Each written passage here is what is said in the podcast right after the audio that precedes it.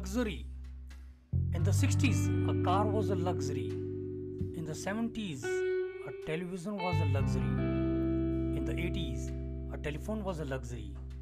In the 90s, a computer was a luxury. Well, luxury is no more going on a cruise and eating food prepared by a renowned chef. Luxury is eating fresh organic food grown in your own backyard. Luxury is not having an elevator in your house. Luxury is the ability to climb 3-4 stories of stairs without difficulty.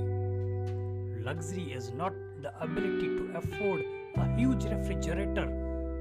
Luxury is the ability to eat fresh, cooked food 2-3 times a day. Luxury is not having a home theater system and watching a Himalayan expedition. Luxury is physically experiencing the Himalayan expedition. Luxury is not getting treatment from the most expensive hospital in the USA. So what is the luxury now?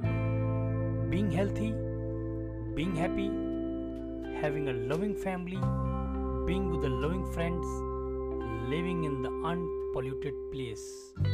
All these things have become rare, and these are the real luxuries.